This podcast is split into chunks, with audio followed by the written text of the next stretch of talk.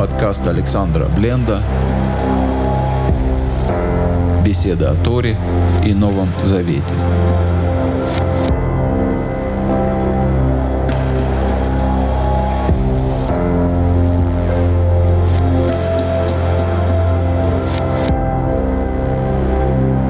Таня. Так можно было, наверное, делать какие-то предисловия к ней, но я думаю, она сама о себе позаботится. По мере чтения мы будем понимать, о чем идет речь. Скажу, что книга эта написана э, Раби Залманом Взгляды и основателем Любавичевского хасидизма, который известен также как Альтер Рэб или Старый Рэб. Название Тания, как это часто бывает, по первому слову книги. Слово Тания означает «мы учили в Барайте». Барайт — это текст добавления в Мишну. То есть, скажем так, в древнем тексте мы читаем вот какие-то слова, и с их, э, с них собственно, начинается, э, начинается книга Таня. Итак, первая, первая глава Таня. Мы учили. Машбиим ото, заклинают его. Речь идет о том, что э, ребенок в утробе матери – сидит там, Талмуд подробно описывает, в какой позе, как скрючившись сидит, у него там лампа горит, у него все э, комфортные условия для изучения Торы, и ему э, наставляют его э, всей Торе, по некоторым версиям показывают ему от края мира до края мира, он получает Тору, получает, получает всю Тору, и после этого его заклинают «Тие садик, тие садик», Вальти Раша, будь праведником и не будь злодеем. Вафилу кола аулам куло. И даже если весь мир умрим лихат садиката, даже если весь мир говорит тебе, ты праведником, ты праведник, будь в своих глазах как злодей. То есть, так скажем, факт из э, еврейской натонологии, из еврейской науки о новорожденном ребенке, что он рождается в мир, предварительно изучив всю Тору, его бьют пальцем по губе, вот отсюда, часто говорят, вмятинка на губе, и заклинает его «будь праведником и не будь злодеем». И даже если весь мир говорит тебе «ты праведник», то ты все равно в глазах своих держи себя как злодей. Это первый факт из биографии всякого человека. А в другом месте, в трактате Перке, вот мы читаем слова Раби Шимона «В альти раша смеха» «Не считай себя злодеем». Ну, вот с такой вот, скажем, дилеммой начинает Альтеребе, и дальше он говорит, и даже если человек будет считать себя злодеем, то он будет грустным, впадет в депрессию, в уныние, не сможет с радостью служить Господу. А если он от этого не огорчится, а скажет, я злодей, ну и хорошо, что так, ну, тем более тогда он э, придет к легкомыслию, упаси Бог. Ну вот, собственно, вот такая вот э, дилемма. Я хотел бы здесь остановиться. То есть интересная ситуация. Э, мы знаем, ну, как забегая вперед, можно сказать, что Таня говорит о двух душах.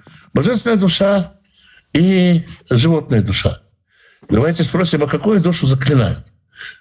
Если заклинать божественную душу, зачем ее заклинать? Она вроде бы и так хочет быть праведной. Она по природе своей часть Всевышнего света. Если это душа животная, то ну, тем более зачем ее заклинать? Толку-то какого ее заклинать? У нее другая природа. Это первый вопрос. Второй вопрос, а зачем вообще все это нужно? Обучать человека, который потом брать его какую-то клятву, а потом, еще тем более говоря, безальтернативно. И потом, э, чтобы он все это забыл, и пустить его в этот мир. Для чего такая модель? И это вопрос? Это ну, вот вопрос, да. Вот описывается такая схема. Вопрос для чего? Можно провести параллель, да, что свет светит каждому человеку, проходящему в мир. Ну, там, то есть параллельно напрашивается, да? Вопрос, для чего все это нужно? Ну, у меня есть идея. Давай. Ну, например, э, чтобы не все было заслугой Всевышнего, чтобы человек что-то сам сделал. А для чего его при этом учить Торе? И забывать ее потом? Вот это, знаешь, в моей жизни вещи, которые я забываю, они продолжают как бы звучать О, постоянно. Замечательно. Замечательно. То есть вещи, которые мы забываем, они на самом деле уходят, ну, может так так упрощенно сказать, из нашего сознания в наше подсознание. Переходит в интуицию, в чуйку, в чутье, помазание, которое учит всему. Как угодно это можно назвать, да? Мне кажется, да. Э, ну, похоже на то. То есть похоже, что модель такая, что человека учат для того, чтобы на подсознательном, на рефлекторном уровне он уже знал Тору. Для того, чтобы мудрость этого мира, она воспринималась, а мудрость Торы вспоминалась, как бы раскладывалась в э, нужные, в нужные ячейки. И, может быть, для того, чтобы она вышла на какой-то невербальный уровень. Да, чтобы это было уже не то, как бы, что мы знаем на уровне лозунгов. Потому что одно дело какие-то, какое-то знание, которое мы помним, а другое дело какое-то знание, которое мы забыли. Вот я могу сказать, что пианист, он очень часто забывает, как играть. То есть у него пальцы, они движутся сами. Голова, которая управляла бы пальцами, она не работает. То есть во время исполнения какой-то сложной мелодии мышление делегируется пальцем. Если мы идем э, какой-то знакомой дорогой, мы тоже не думаем, где поворачивать, где перешагивать и так далее. У нас э, как бы вот эти вот выстроенные синаптические цепочки, они нас ведут уже куда-то. То есть человека, как здесь выглядит, его как бы затевают с, с установленным байосом, так сказать, часть компьютера, да, с установленной схемой, которая должна быть готова чтобы быть праведником. И тогда непонятно, а почему, если весь мир говорит, ты праведник, будь в своих глазах злодеем. С одной стороны, написано, будь праведником и не будь злодеем. Это какая-то тавтология. Понятно, что если праведник, то он не злодей. А с другой стороны, если даже весь мир считает и говорит тебе, ты праведник, все правильно – то будь в глазах своих злодеев. Ну, какая-то сложная установка. Я бы сказал, что суть здесь такая. Есть, есть много разных э, комментаторов хасидских, вот э, Ребели Мелиха или Глушатлеви, которые давали ответы на эти вопросы. Я бы сказал так, что могут сказать Твоего света, то, что ты раскрыл, уже достаточно. Ты уже совершенный. Хватит, остановись. Перестань э, быть собой. Перестань наращивать свое присутствие в этом мире. Перестань наращивать свой свет в этом мире. Ты уже все, ты совершенный. Вот ты достиг совершенства, ты уже крутой э, боксер, крутой музыкант, крутой писатель. Ты достиг совершенства. Даже если, то ты все равно считай себя не достигшим совершенства, считай себя злодеем. То есть у души происходит, э, происходит очень страшное событие в их жизни, с рождением. Она попадает в мир ограничений. В мир ограничений, в мир границ, в мир мер, где в том числе ее саму попытаются как-то ограничить. Попытаются сказать, хватит с тебя быть вот этим, хватит с тебя вот такого-то уровня, не лезь выше – я могу сказать, все, все хорошо, все правильно, ты уже совершенно, все, хватит с тебя. Но ты все равно должен становиться, э, считать себя несовершенным. То есть вот это внутренний свет, который тебе дали, та программа, которую тебе вложили, она выше любых мирских ограничений. И какие бы высокие планки ты не поставил перед собой и достиг бы, и какие бы люди, и сколько бы людей тобой не восхищались бы, и не говорили, что ты садик, что ты праведник, что все, ты достигший. Будь в своих глазах как человек, который еще не полностью реализовал свой потенциал. То есть твой потенциал бесконечно больше э, любой ограниченной реализации в этом мире. Поэтому своими глазами, когда ты смотришь, ты понимаешь, что тот свет, который ты видел, он светлее того, который ты открыл в этом мире. Можно сказать, чтобы ты больше смотрел на недовесы в себе, чем перевесы? Как бы всегда смотрел, что ага, ну где-то есть что-то еще досыпать, чего-то да, я могу да, больше. Да, да, да. То есть я еще вот здесь могу сделать больше, я еще вот здесь могу больше. Любой на самом деле, э, скажем так, спортсмен, музыкант, любой мастер хочет совершенствовать, хочет совершенствовать свое дело.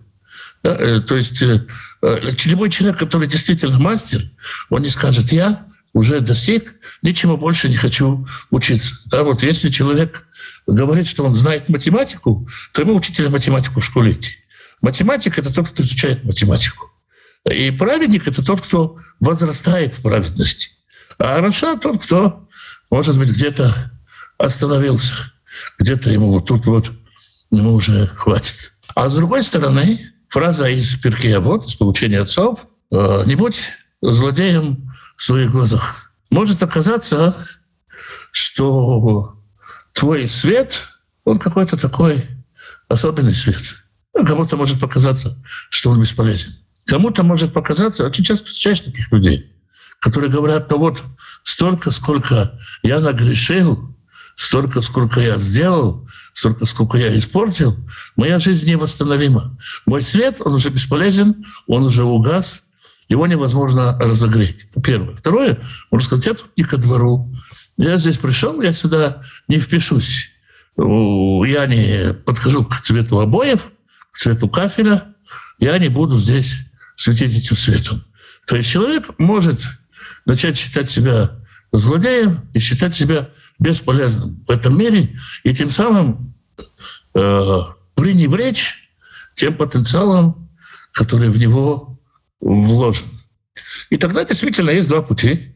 Если человек считает себя злодеем, если человек действительно считает себя злодеем, то он может э, сказать, ну, я бесполезен, и с меня что взять и стать по этому поводу грустным и сказать нечего и питаться. А с другой стороны, можно сказать, раз я все равно не вписываюсь в этот мир, я не могу служить этому Богу, слишком все это свято и сложно для меня, поэтому пей, гуляй, пей, гуляй, одного живем. Вот такая вот, вот такая вот дилемма у человека. То есть ну, нужно помнить, что первая фраза, первая часть, она относится к тому, когда человек, его заклинают в безграничном мире. Все равно остается вопрос, а зачем человека заклинать? Ну, понятно, божественная душа, она и так будет божественной душой. Она и так, в общем-то, свята по своей природе. Животная душа, заклинай, не заклинай, сколько осла не гипнотизируй, он профессором не станет. В чем тут суть э, слова, вот этого слова «мозбеем»? Зачем его заклинать? У меня вообще приходит на мысль в таком случае, что заклинать надо скорее сознание человека. Потому что, ну как сказать, измеряю я себя, ну я Паша, я себя измеряю все время посредством моих мозговых усилий, сознания. Буду я э, говорить, что я хороший, или буду я говорить, что я плохой, все это находится на том уровне, а, на уровне сознательном. Душа, которая бессознательная, в бессознательном или в надсознательном, будет выдавать другое суждение. Заклинать надо мое сознание, чтобы я поднялся или опустился на подсознание или в надсознание. Я не знаю, мне кажется так. То есть заклинать надо целого тебя. Потому что по кусочкам, по кусочкам мы все в теории, когда душа отдельно, и она рассуждает теоретически, легко быть праведным.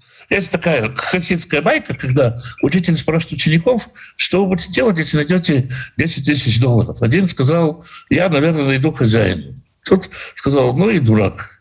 Второй сказал, а я, наверное, ну, возьму и пойду прогуляю. Сказал, ну и злодей.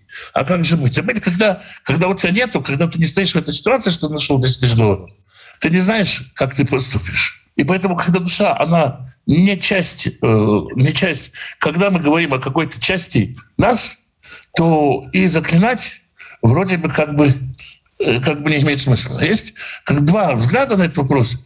Первый говорит, что заклинают все-таки божественную душу.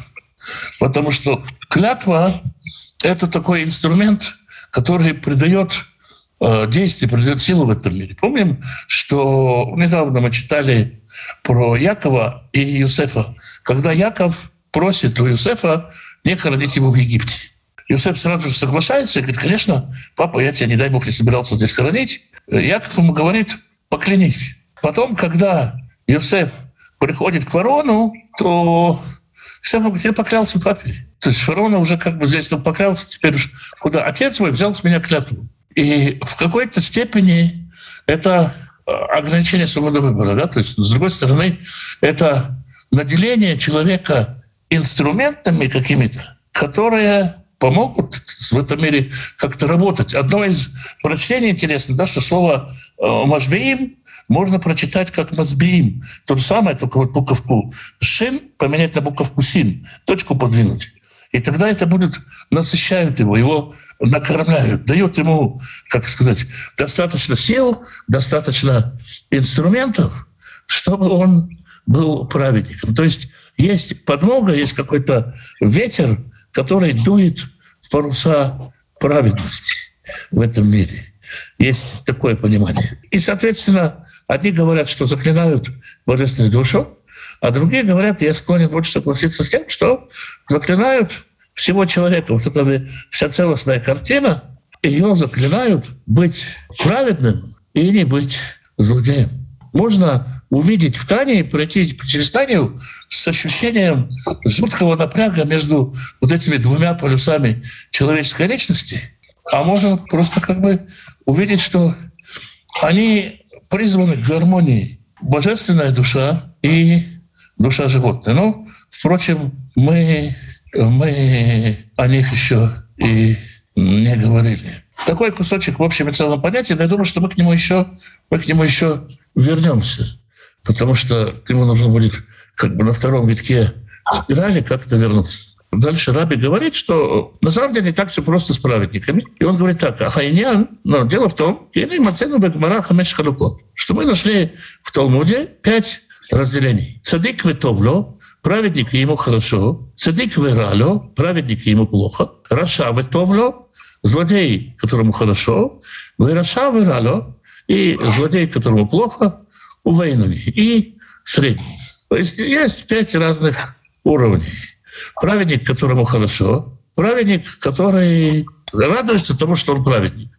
Он праведник, и ему здорово. Есть праведник, который, уф, опять это праведность. Ну и то же самое со злодейством. Есть злодей, который, как это говорится, он воровал, но ему было стыдно из 12 стульев. Да? Человек, которому не очень хорошо быть злодеем. В Талмуде, там в трактате Брахот, есть разные объяснения. Одни говорят, что цадик вырали, цадик, которому плохо, это цадик, который сын злодея. Преодолевает, которые какие-то внутренние наследственные преграды, какие-то общественные установки, что-то, что он унаследовал. Не, обязательно в буквальном смысле. Дальше он здесь, здесь, здесь Раби дает более простое объяснение. Цадик Витовра, цадик Гамур. Праведник, которому хорошо, это праведник совершенный, то есть уже достигший э, какого-то совершенства. Цадик Виралев, цадик Шейногаму, цадик, которому плохо, это праведник в пути, он еще только учит себя праведности.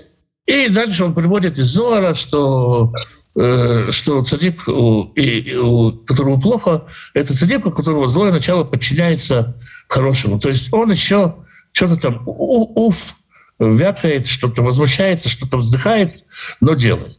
Ну и есть еще понятие, что праведник, которому хорошо им управляет, праведник управляет Ецертом, злодеями управляет Ецерара, злое начало. А есть Бейнани. Бейнани — это как полицейская мигалка.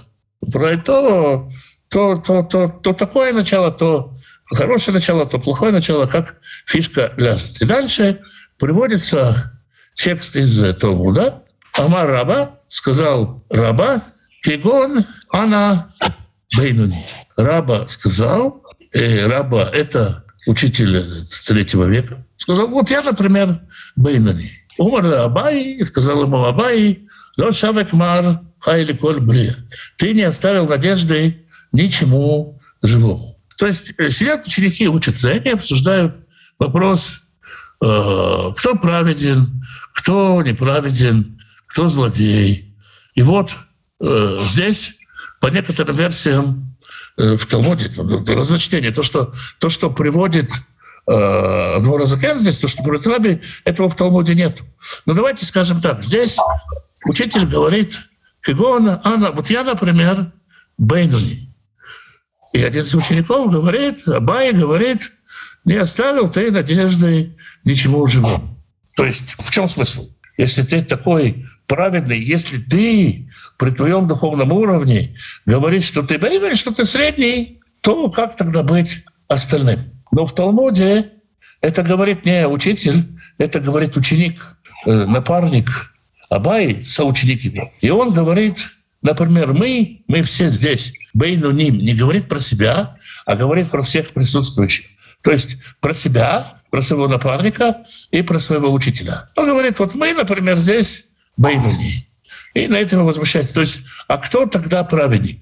Возникает такой классический вопрос с отсылкой в Евангелие, а кто тогда вообще может спастись? Вот это три человека, Абая и Рава, это два ученика, споры которых проходят через весь, весь, весь, весь Талмуд. Два взгляда на весь еврейский закон, два взгляда на всю еврейскую Аллаху, на всю природу закона. Они спорят по каждому поводу, и они везде, вездесущие два товарища, ученики. Как бы по образу жизни э, они занимались медициной, и если посмотреть какие-то биографических историй, например, они оба видели, оба ходили к толкователю снов, чтобы толкователь снов э, им эти сны толковал. Один из них толкователю снов платил, и толкователь снов э, трактовал его сны в хорошем свете. Это был Абай. Рава не платил, и э, ему, соответственно, выдавали плохие толкования снов. То есть мы видим люди, которые жили очень простой человеческой жизни. Для того, чтобы, э, как сказать, вот насколько Талмуд э, очень в подробности рассказывает истории жизни учителей, э, даже когда они, скажем, не очень приглядные. Абай всю жизнь был бедным человеком, на старости лет он женился на правнучке Раби Иуды Анасей, женщине по имени Хума. Она до этого два раза вдовела, и многие боялись на ней жениться, думая, что вот она, как это называется, вдова, вдова, которая убивает своих мужей, как ну, роковая, роковая женщина. Абай рискнул на ней жениться, и она опять овдовела, как ни странно. Вот. И э, по закону она пришла к Раве, к Рава друг жизни и сердечный друг ее покойного мужа. Она пришла к нему и сказала, назначь мне пропитание. Он стал ей начислять, там есть разные расходы, которые положены в пропитание вдове, стал ей вычислять прожиточный минимум. И сказал, ну я вино тебе записывать не буду, потому что муж твой, как я помню, вино не употреблял. То есть я здесь тебе сокращу на тебя расходы. Она сказала, как же так, мой муж употребляла, показывала вот такие большие бочки и вот такие большие чаши. И когда она это показала, то у нее было, э, показалось предплечье из рукава платья, что так подействовало на Раву, что тот очень сильно возбудился, возбудился, побежал домой к своей жене и сходу напал на свою жену с целью удовлетворить свою нужду. И жена после такого спросила, что там случилось, кто в суд пришел. Тот сказал, Хума пришла в суд. Жена взяла ключ от сундука, пошла и избила Хуму, и выгнала из города, сказав, трех мужей ты убила, еще заришься на моего мужа, своей красотой его тоже в могилу свести хочешь. И к чему эта история рассказывается? К иллюстрации жизни Бейнуни. Да, потому что когда мы думаем, что вот это люди, которые они на высоте своей праведности, и они совершенные, и ну, как, как, как бы мы приписываем какую-то возвышенность на жизнь, то нет, вот он говорит, вот, вот, вот я такой. Картина Бейнуни, как сказать, факты жизни Бейнуни. И Раби, собственно, попытается задать вопрос, почему эти люди не называют себя праведниками, почему они оценивают себя как Бейнуни. Ну, вот это вопросы, которые он позадавал, он еще задаст. Но мы можем на этом остановиться и попытаться позадавать вопросы к этому еще к этому тексту, потому что сказано здесь, поразмышлять, поговорить. Так что вопросы. Вот когда мы говорим об этих уровнях, получается, это вот уровень, с которым как бы человек должен себя ну, понять, что он на этом уровне, или это как можно переходить с одного уровня в другой? Я думаю, что здесь лучше понять, что ты как это, как, как весы в борьбе, да? То есть э, ты такого-то уровня. Просто оценить свой уровень и, э, и существовать на, на этом уровне, да, то есть жить на этом уровне, учиться соответствовать этому уровню. Поэтому Таня, она называется еще Цифер Бейнуни. Книга, которая учит человека, который, ну, не может он быть э, суперправедником, и злодеем быть не хочет. Такой серединный путь. Получается, вот когда мы читаем там в Новом Завете быть праведником или быть совершенным, это вот я немножко не могу это все связать. Если я себя увидел на уровне среднего, то как бы все мои попытки стремиться к чему-то большему или стараться быть праведником, это все будет как бы бесполезно, да? У меня будут Нет. проблемы. Нет, не будут проблем. Смотри, вот, вот у нас недельная глава, э, недельная глава, она говорит про труму, про сбор средств на строительство скинии. И начинается с того, что говорится «Иш ашер инадвену бо». То есть человек как по благорасположению сердца. Если ты бейнами, если ты средний, то по расположению сердца своего не придет тебе брать 40-дневный пост. То есть есть какие-то вещи, которые ты по возможностям оцениваешь и делаешь. Нужно стремиться к большему, но это большее должно исходить из сердца. Изменения должны происходить в сердце. А какие-то, есть какие-то практики, которые будут не по уровню э, которые будут не по уровню, будучи не по уровню, они ударят по тебе, по ближним, э, они просто могут разрушить. То есть я имею в виду не только аскезу, но и, например, э, сказать, а я вот хочу там, чтобы мне, э, что-то мое сердце подсказывает мне дать э, там 500 рублей пожертвования, но я его заставлю, свое сердце, я 500 тысяч дам. И в итоге деньги разбазариваются и так далее. То есть как сердце располагается, так и двигаться.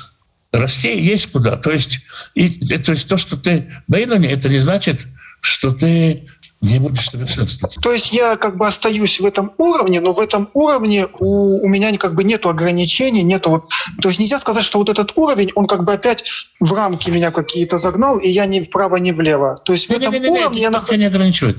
Просто ты я называешь вещи своими именами. Я вот это вот могу. Спасибо, я вот это и хотел да, уточнить, просто немножко не, не понимал. Раф Алекс, мне понравился пример э, с весовыми категориями, потому что я сам, сам когда-то занимался борьбой очень активно.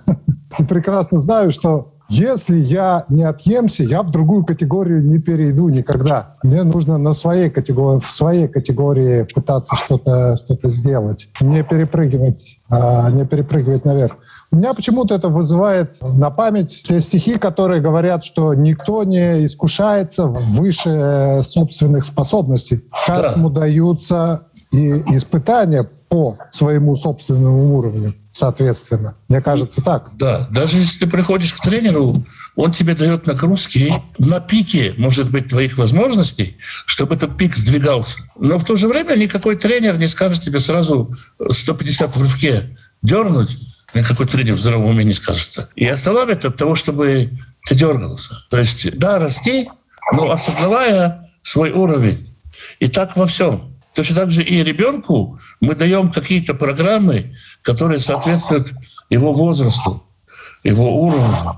Если упростить, получается, Бейдуни — это тот, кто знает свою позицию, знает свое положение, истинное положение. Я упрощаю, но... Ну, можно сказать так, что знает свое истинное положение, да. Ведь, как скажем, как гов- говорится, цадик, который знает, что он цадик, он и, и не цадик вовсе, да. То есть, в общем-то, изнутри каждый человек может ощущать себя бейнами. Ну, и сейчас, опять-таки, я говорю совершенно не хаббатской точки зрения, потому что хабадники, хасиды, они со мной много раз поспорят. Но, в принципе, хасид, который, цадик, который говорит, что он цадик, он не цадик. И у меня здесь как раз приходит э, идея насчет заклинания. На самом деле, если, если моя душа, ну, я не еврей, но я надеюсь, что моя душа тоже изучала Тору, э, то есть в смысле, я в утробе матери тоже изучал Тору, она меня будет все время, ну, как бы это сказать, совершенно неосознанно а, гнать вперед, скажем так, да, Да. подгонять меня. Да. Заклинание это в том, чтобы я в своей средности не перепрыгивал куда-то, куда я не должен перепрыгнуть, не нас, несмотря на этот зов моей верхней души. Скажем так, я должен знать, что этот зов, он всегда будет, что у меня всегда есть что-то, что меня зовет куда-то выше моих границ, еще выше, еще выше, еще выше. Но я должен знать, что сегодня выше чего-то я не должен лезть. Иначе, ну, будет как минимум меня раздавит штанга, да, скажем так, Да, спортивным, да. опять же, термином. Да, да. Исправление, оно постепенное. Рост, он постепенный. И усиление нагрузки тоже постепенно. Я встречал какие-то совершенно, совершенно нелепые ситуации, когда человек брал на себя какие-то обязательства и потом просто не знал, что с этим делать. Это просто страдала семья, страдали окружающие, страдал он сам. И в итоге речь идет о постепенном, постепенном возрастании. Но в то же время, если мы посмотрим из этих двух пунктов, что мы сказали, не думай, что ты уже достиг, не думай, что пришло время остановиться, и не думай, что ты недостоин движения. Не думай, что ты выбил, вылез, сбился с этого пути. Всегда можно вернуться на путь. То есть это возвращение есть. Вот эти два кювета одной дороги, они э, постоянно, постоянно остаются. Двигаться надо, но не уверен, не обгоняй. Можно я еще уточню? Давайте. Вот я как бы пример со спортсменами, с детьми понимаю, да, то есть не остается на одном уровне, а как бы есть движение. А я вот все-таки опять не могу понять, вот когда речь идет вот об этих уровнях, я понимаю, что я средний, например, и я в этом уровне расту, то есть нет ограничений, есть движение. И вот у меня опять вопрос. Я никогда не перескакиваю в другие уровни? То есть я всегда должен ощущать и понимать себя, или придет момент, когда я пойму, что я праведник совершенный, и я перехожу в этот уровень. Я думаю, что поскольку, поскольку ты как бы как, как представляешь себе путь, то ты понимаешь, что расстояние до совершенной праведности, оно очень большое. То есть, когда ты действительно в дороге, когда это не теория, то будет постоянное ощущение, что ты на середине этой дороги. Потому что тот потенциал, который есть, он бесконечен. То есть никогда не достигнешь того, что можно сказать, что ты остановился в чем-либо то ни было. Не можешь взять сказать, что мне больше некуда расти, у меня больше нету этого потенциала. Так же не получится. Понятно. Получается, я не могу сказать, да, что я как бы родился со средней душой, и вот в, с, этой, с этой душой я как бы пройду всю жизнь. Ну, я думаю, что Или это, так это тоже можно. положение, что, э, что, что у Бейна не правят два начала. Можно, можно как бы, ну, Рэбби об этом говорит, можно прийти к уровню, когда злое начало еще что-то подает голос, но его уже не слышит. То есть оно еще как-то там где-то существует, но оно запнуто далеко, и его не слышно. Ведь на самом деле, ну как, мы же, мы же, мы же не теоретики жизни, мы все живем жизнь. Да, и знаем, что может быть какой-то соблазн совсем исчез, а какой-то соблазн стал вполне преодолим. Он еще есть. Он еще где-то существует, еще что-то там где-то тянет, думается, да. Но мы уже этого не делаем, мы научились это, как, как сказать, преодолеть. Да? То есть, если говорить практически, вес взят.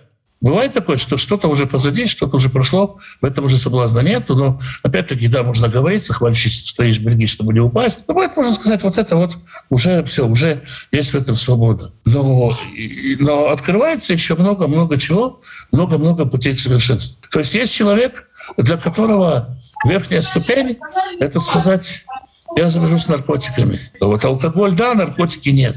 Есть человек, который говорит, я пить не буду. Есть человек, который говорит, попытаюсь завтра в 5 утра встать на молитву. Каждый из них стоит перед ступенькой. Один хочет отказаться от героина, а другой хочет в 5 утра встать на молитву. Да, но как бы э, у каждого есть какой-то шаг вперед. Они, может быть, разные. И у человека, который живет полноценной жизнью верующего, есть какой-то потенциал, что-то еще что где-то еще вырасти, где-то еще двинуться, где-то еще обновиться.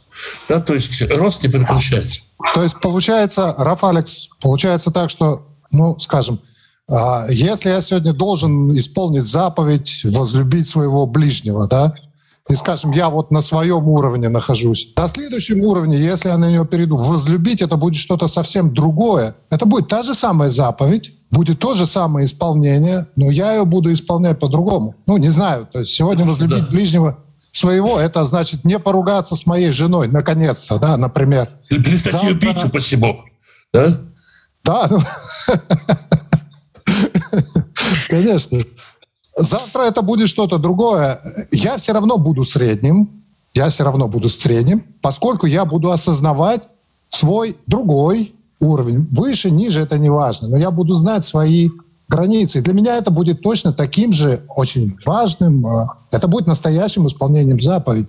Да. Для кого-то полезно уже как бы перестать бить жену И для него это достижение. Перестать повышать голос на жену. А у кого-то и в мысли не было повышать на нее голос. Для кого-то начать покупать цветы или там купить ей духи. Или... Ну, у каждого, у каждого же свой уровень, и на каждом этапе свой путь. Всегда можно что-то сделать лучше. В любой области. А можно сказать, что есть как врожденная расположенность к тому или другому уровню? Вот здесь интересно, что опять-таки мы читаем в нашей главе, каждый как по расположению сердца. И хасидские учителя толкуют это «служи э, тем, что располагает твое сердце». Например, э, есть люди, которые любят почет, например. Да? Это плохо любить почет. Но если у тебя сердце любит, как говорил еще, как ты хочешь, чтобы с тобой поступали люди, так и ты поступай. Любишь почет, служи ближнему тем, что ты оказываешь ему почет. Любишь брендовые дорогие вещи, купи человеку молитвенник хороший подари, или сам себе купи что-то, чем ты служишь, сделай это хорошей вещью. Любишь э, а обновление постоянное, менять что-то, меняй свой, меняй свой образ учения, меняй, пой Господу новую песню. То есть то, где сердце тебя тянет в мире, проявляется то желание твоего сердца в мире, ими можно служить в... Не можно, а нужно. Это подсказки, чем тебе служить Всевышнему в его мире. Да, то есть это те качества, которые должны быть это Поэтому все равно мерило, оно все твое сердце.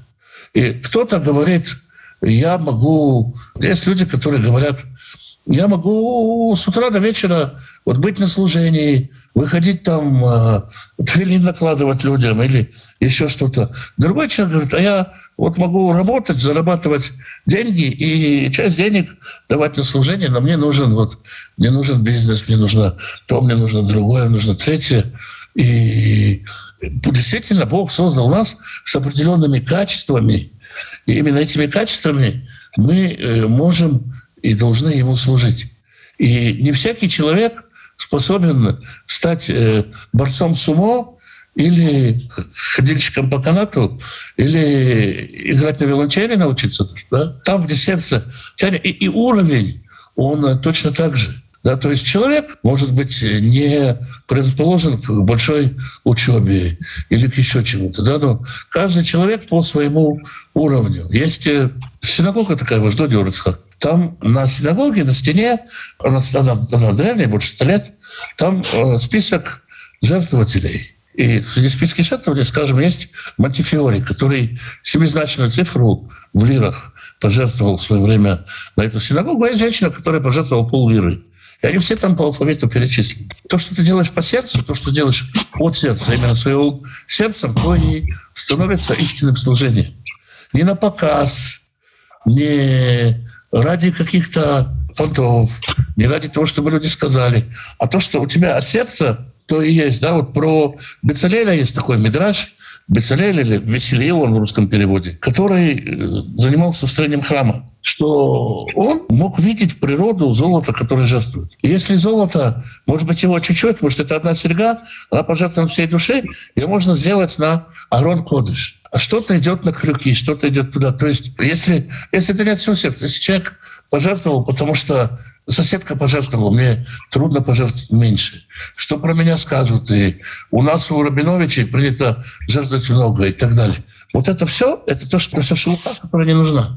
Но ведь это очень сложно. Я понимаю, потому что это очень хорошо звучит, как э, ну, в евангельском, например, повествованиях да, о двух грошах, которые положила вдова. Я это понимаю, но мы воспитываемся в мире, в котором, ну, я, по крайней мере, но я думаю, что и все такие, да, а, в котором, если любить, то королеву, если спасать, то целый мир сразу же, да, если делать, то есть идеалы, идеалы, это что-то, что-то очень высокое, и э, тебя, мог, тебя обвиняют в том, что ты, а, ты сводишь идеалы, великие идеалы на какие-то мелочи, ты разменишь какие-то мелочи. Ну, а тут я понимаю, что именно мелочи важны. Иногда полезно открыть маленькую пекарню, с которой будут кормиться твоя жена и трое твоих детей, получат образование, вырастут и честно, честно заниматься пекарней, чем заниматься чем-то выдуманным.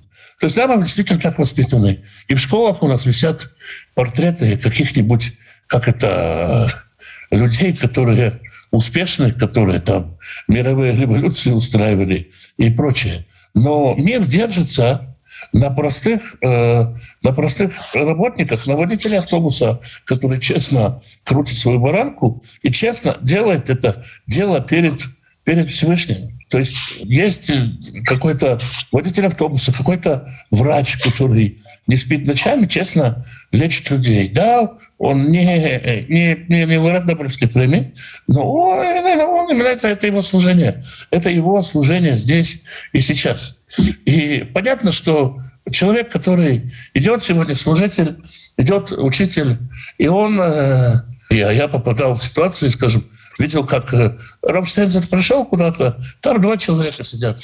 Он для двух людей садится, делает урок. Вот. А хочется, конечно, стадиону говорить сразу. А если я скажу меньше, чем стадион, я не согласен.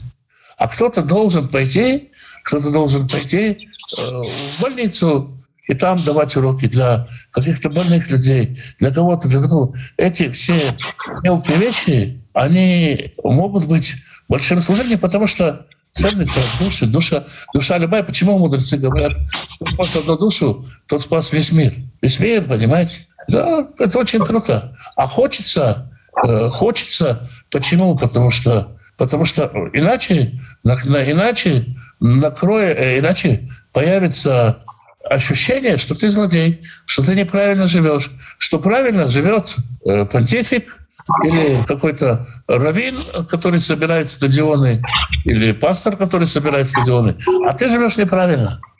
Вот мы начали с того, что заклинают его, чтобы был праведником. У меня теперь вот опять вопрос. Мы говорим сейчас о разных категориях, а вот этот как бы заклинание, получается что-то общее как для всех? К чему должны все прийти, а потом говорим, что каждый на разном уровне. Вот. Здесь как бы Рэбе раскрывает, что слово «праведник» оно, оказывается, может звучать в разных э, тональностях. Да? И для одного человека действительно э, отказаться от наркотиков и нецензурной лексики — это шаг к праведности. В тот момент, когда он отказывается, и он вместо того, чтобы э, нецензурно выругаться, говорит, э, извините, простите, пожалуйста, или ах, какая незадача, он праведник. Для кого-то это же вообще не вопрос. И для него ну, вопрос совершенно другой. То есть праведность и злодейство могут определять не только состояние человека, но и вектор движения. Ты бейнуни, но ты двигаешься куда-то в сторону праведности. Значит, ты праведник. Ты, ты падаешь вниз, значит, ты злодей. Суть объяснения в том, что терминология, одинаковые термины применяются к разным ситуациям. Все, да, понял теперь. Можно, в принципе, вот про мессианский иудаизм. Каковы, какова роль э, мессианского еврейства? Э, насколько должно быть массово? Или, наоборот, это очень такой узкий путь? И как бы, такие термины вводите, как, например, «должно». Ничего не должно. Мы делаем какую-то свою работу. Никого никуда не обращаем. Для меня, если человек лучше узнает Писание, ну, уже хорошо. А какая-то масса, в чем бы то ни было, нет. Смотрите, мы делаем э, работу, а над всем стоит Всевышний. Вот планы, они больше у него. И у меня нет каких-то идей про, э, как сказать, всемирный глаз мессианского иудаизма или что-нибудь похожее. Нет, и, и на какой-то новый мировой порядок тоже нет. То есть э, я делаю свою работу, да, и если бы я думаю, что если бы, скажем, Рабин Ахмана из Бреслова спросили, что будет с его хасидизмом, едва ли сказал бы, что куча евреев, выходцев из Марокко, будут хасидами Браслова. Да мы не знаем, как Всевышний. Мы делаем свою работу. Делаешь то, что ты сейчас ощущаешь, что ты делаешь снова. Если у меня будет маленькая пекаренка, где можно будет э, съесть э, пиццу и выпить вкусный лимонад для усталого путника. Здорово. А всемирную сеть, может быть, я и не построю. Оно мне, может, и не надо. Делаю свою работу потихонечку. Если есть желание, можно продолжить. Но это не совсем Таня получается. Это так вокруг Тани, но... Нет, это, это очень, очень интересно, очень э, замечательно, очень поучительно. В особенности смотреть не с точки зрения хасидизма, а с точки зрения а, просто, просто еврея, не хасида. Это очень интересно. Спасибо Просто огромное. Просто с точки зрения здравого смысла, вот именно что, что всегда будь в центре, то есть вс- вс- всегда центрируй себя, ну вот как-то так. Я думаю, что всегда здесь неуместно какие-то вещи, когда нужно, как сказать, ходить по тротуару, а лошади подходят посередине. Но да, нужно по оценкам ни злодеем, ни праведником себя не ставить. Да. Ехать за средней скоростью. Ну я просто как математик вот именно услышал, что вот что всегда можно центрировать, нормировать, и вот окажешься в середине, что, что ну, просто невозможно там ну, в, в- в какие-то экстремумы э, вляпаться, да, если, конечно, так сказать, не дай бог это Всевышний призовет, попадешь в экстрим. Твой экстрим тебя сам найдет, так скажем. И как бы и место подвига тебя тоже найдет, если не надо его искать самому. Экстримов-то в жизни хватает, и помимо нашей воли. Спасибо большое, Раф Алекс. Э, Замечательный вечер. Так что спасибо большое, Раф Алекс. Спасибо, друзья, за интересные вопросы.